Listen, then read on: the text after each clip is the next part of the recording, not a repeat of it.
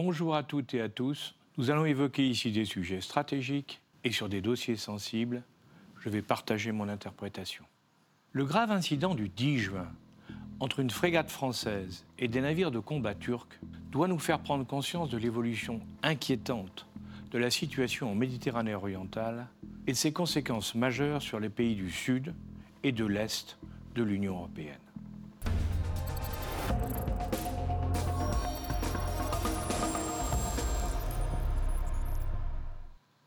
Nous sommes confrontés à un président turc qui raisonne exclusivement en rapport de force et devient le spécialiste du fait accompli à partir de revendications qu'il considère comme justes. Sachant jouer sur tous les tableaux, il va toujours à la limite avec ses adversaires en étant convaincu que jamais ils ne réagiront au bras de fer qu'il aurait imposé. Il sait aussi cacher son jeu pour arriver à ses fins. C'est ainsi que Recep Tayyip Erdogan fut de 2003 à 2014 un Premier ministre d'un islamisme très modéré, chef du Parti de la justice et du développement, s'appuyant sur un développement économique spectaculaire dans une république dont la laïcité était garantie depuis Atatürk par les militaires qu'il a ramenés dans les casernes. Dès son élection comme président de la République, il s'est révélé un appui inconditionnel des frères musulmans que les Américains voulaient promouvoir lors des printemps arabes et des Palestiniens. C'est pourquoi il s'est opposé à l'axe égypto-émirati contre l'islam politique en profitant de la crise du Qatar, où il s'est installé tout en utilisant l'affaire Khashoggi pour faire pression sur l'Arabie saoudite. Une fois au pouvoir, il a évolué dans une dérive autocratique en incarcérant ses opposants. Il a commencé par les militaires, soupçonnés d'une tentative de coup d'État pour s'opposer à une dérive religieuse de leur pays. Puis il s'est opposé à ses alliés de la confrérie Gulen, qui proposait un islam soufi à l'opposé de celui des frères musulmans. Sachant flatter le nationalisme de la population turque, en lui rappelant les splendeurs de l'Empire ottoman, il a été réélu malgré l'opposition des grandes villes et compte sur les résultats de sa politique pour se maintenir. Il compense ses difficultés internes et la crise syrienne par ses succès internationaux, dont ses relations avec la Russie, le contrôle des Kurdes ou la participation à l'exploitation des ressources en hydrocarbures de la Libye. De plus, il continue à affirmer une ligne diplomatico-militaire indépendante par rapport à ses alliés de l'OTAN, tout en se déclarant, en même temps, un membre totalement fiable de cette organisation.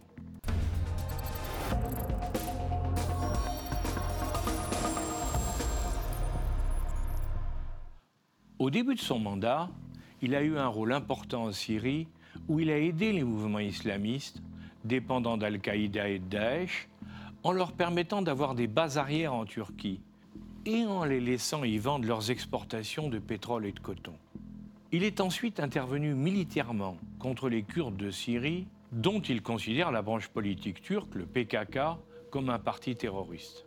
Il s'est opposé, avec l'accord de la plupart des belligérants, à leur recherche d'un débouché vers la Méditerranée, par la conquête d'une bande de terrain qui était située tout le long de la frontière turque. À cette fin, tout en étant membre de l'OTAN, il a collaboré avec l'Iran pour bombarder les Kurdes pro-occidentaux soutenant les organisations islamistes. Il a été un acteur majeur de la création de la poche d'Idlib, où les combattants d'Ayat Tahrir al-Sham, qui regroupent les partisans d'Al-Qaïda et d'Al-Nusra, ont pu se replier après leurs défaites successives face au Pasdaran iranien, au Hezbollah libanais et à l'armée régulière, conseillée et appuyée par l'armée russe. Je rappelle d'ailleurs que c'est dans cette poche que le chef de Daesh, avait trouvé refuge avant le raid américain contre lui. Un exemple intéressant de la méthode Erdogan et de ses limites a eu lieu dans cette poche d'Idlib, qu'il comptait voir utilisée par les opposants à Bachar el-Assad comme base permanente pour la reconquête de la Syrie. Son second objectif était d'y transférer une partie des réfugiés syriens installés en Turquie. Contrairement aux engagements qui auraient été pris lors du retrait des États-Unis, et profitant de celui-ci, il a tenté de conforter son emprise sur la poche et de reconquérir du terrain sur l'armée syrienne en utilisant son armée à côté des miliciens islamistes. La réplique militaire russe, directement contre les troupes turques, l'a obligé à signer le 5 mars 2020 à Moscou un cessez-le-feu imposé par le président Poutine qui a permis de réduire sa zone d'action de moitié et de stabiliser la situation.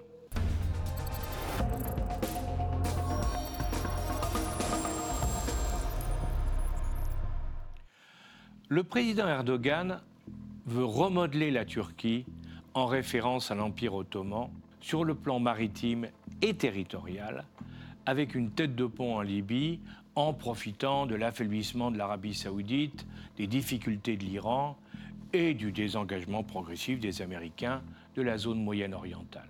D'autant que ces derniers, face à la montée en puissance de la Russie en Syrie et en Libye, semble prêt à transférer certaines missions à ce membre de l'OTAN qui abrite, il ne faut pas l'oublier, à Incirlik, une des deux plus grandes bases américaines de la région, avec celle du Qatar, et de nombreuses installations du réseau d'écoute Échelon. C'est dans ce cadre qu'il faut comprendre le jeu turc avec la Russie, à qui il veut acheter des missiles solaires S-400, tandis que les Américains doivent lui fournir des chasseurs F-35. Comme le rappelait récemment dans Le Point Anwar Gargash, le ministre des Affaires étrangères des Émirats arabes unis. Le président Erdogan ne veut pas être un pont entre l'Europe et les pays arabes. Dans sa volonté de puissance, il considère l'Europe comme un adversaire qu'il a toujours réussi à faire plier en pariant qu'il n'y aura jamais d'escalade avec des alliés. Et il l'exploite à sens unique pour en tirer des avantages, alors que l'Union européenne n'a toujours pas suspendu le processus d'adhésion initié à la demande du chancelier Kohl en 1987. Depuis 2011, la Turquie a manifesté sa volonté d'expansion maritime en adoptant la stratégie qu'on appelle de la patrie bleue de l'amiral Koyat Yaisi, qui considère que la mer Égée et la Méditerranée orientale font partie de leur zone d'influence et de contrôle. Ceci entraîne des revendications territoriales, car la zone inclut la totalité de Chypre, dont la partie indépendante, je le rappelle, fait partie de l'Union européenne et certaines îles grecques. Elle a aussi des conséquences sur l'exploitation de la zone maritime revendiquée.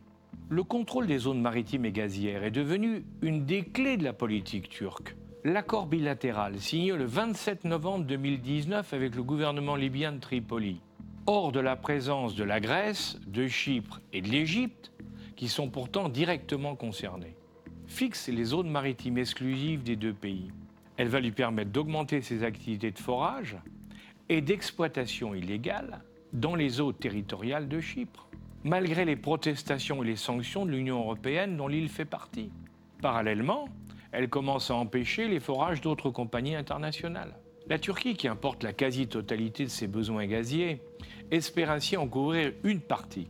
Par ailleurs, cette expansion de sa zone de compétence va lui permettre de bloquer le passage du gazoduc Ismed, qui est prévu pour exporter vers l'Europe du gaz israélien par Chypre et la Grèce, et de favoriser son propre gazoduc Turkstream, qui est développé avec les Russes.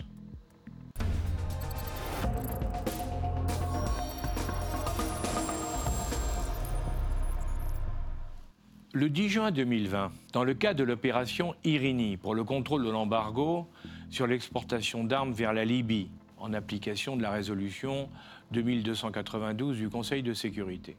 La frégate française Courbet s'est approchée d'un navire civil turc, le Sirkin, soupçonné de livrer régulièrement du matériel militaire sous couverture de produits et matériel humanitaire en violation de l'embargo de 2011. Des navires de guerre turcs sous code OTAN l'auraient illuminé trois fois avec leur radar de conduite de tir, ce qui constitue un acte de guerre. Alors là, je voudrais préciser que l'illumination, ça correspond à une étape fondamentale pour les armes modernes.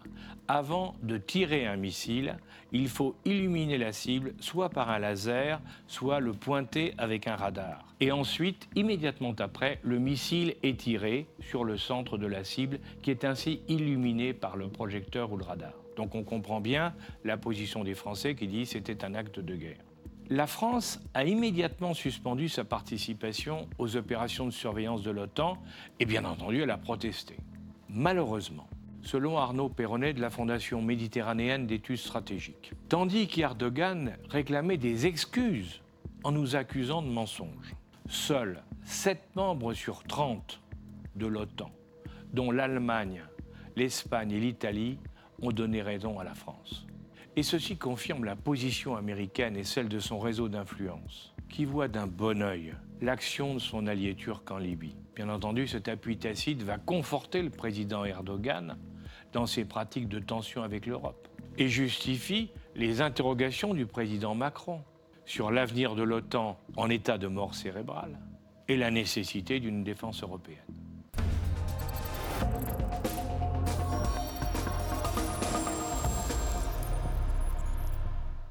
On se souvient qu'après l'arrivée de 200 000 migrants dans les îles grecques entre décembre 2015 et février 2016, un accord avait été signé le 20 mars 2016 entre l'Union européenne et la Turquie pour contrôler l'afflux des réfugiés. La Turquie s'engageait à les garder chez eux, en contrepartie d'un paiement de 6 milliards en deux tranches et d'autorisation d'entrer dans l'espace Schengen pour un nombre significatif de travailleurs turcs le nombre de migrants a effectivement considérablement baissé. Et la Commission européenne a indiqué en début mars 2020 que 4,7 milliards d'euros avaient été versés à des organisations humanitaires, alors que la Turquie réclame qu'on les verse à l'État. Mais utilisant de nouveau les migrants comme moyen de pression sur l'Union européenne, le président Erdogan a réouvert en février 2020 la frontière avec la Grèce, en contradiction avec l'accord en le justifiant par l'afflux de Syriens venus d'Iblib. Heureusement, les Européens ont refusé de rediscuter, malgré la menace faite par la Turquie le 10 mars à Bruxelles d'envoyer des centaines de milliers de migrants dans l'Union pour manque de soutien à sa politique en Syrie. La réponse européenne a été la mise en place de contrôles d'entrée très stricts dans le cadre de Frontex.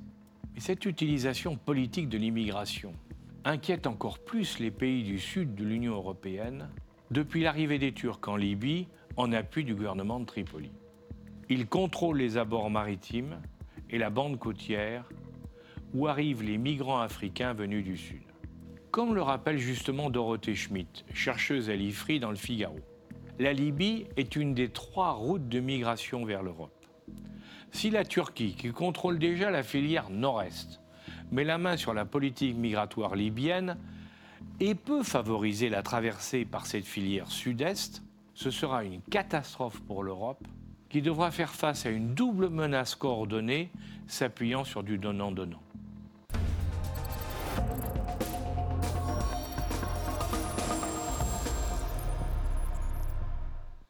L'analyse montre que la Turquie a fait de la Libye un objectif stratégique majeur alors qu'elle est en voie de syrianisation, selon notre ministre des Affaires étrangères, Jean-Yves Le Drian.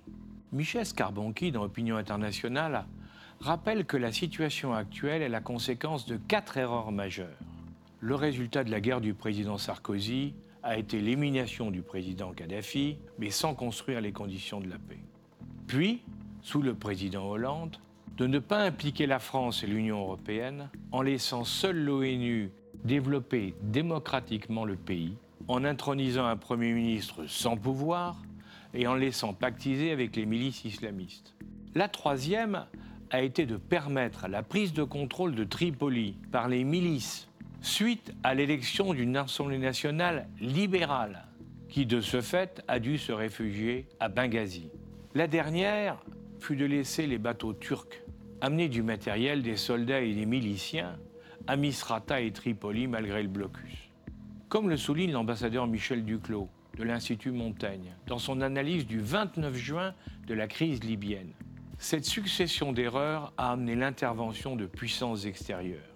La division territoriale du pays, l'impuissance des médiations internationales classiques et le caractère malheureusement de plus en plus sanglant de la guerre.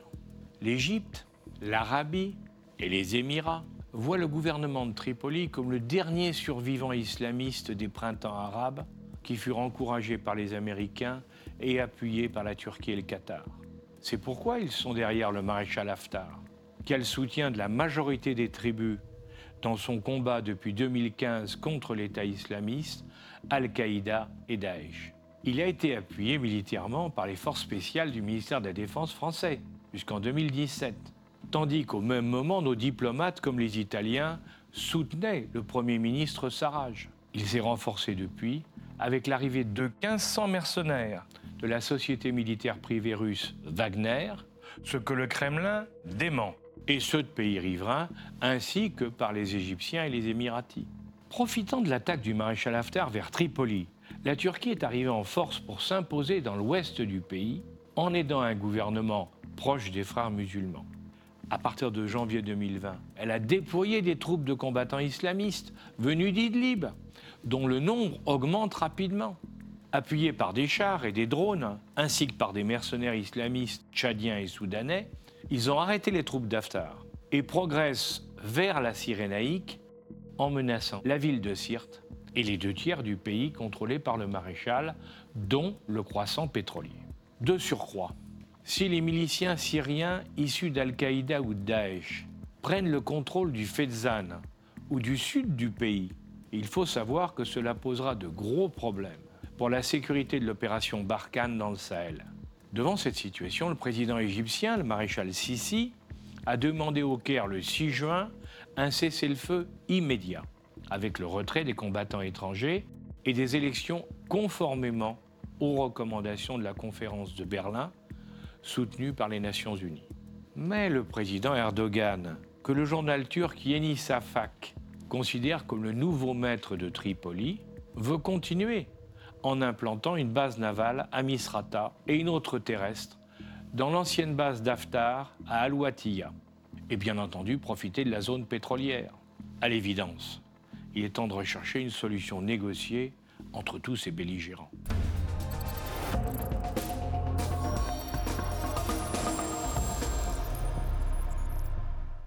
La Russie est rentrée relativement tard dans ce dossier libyen qui renforce sa présence en Méditerranée orientale.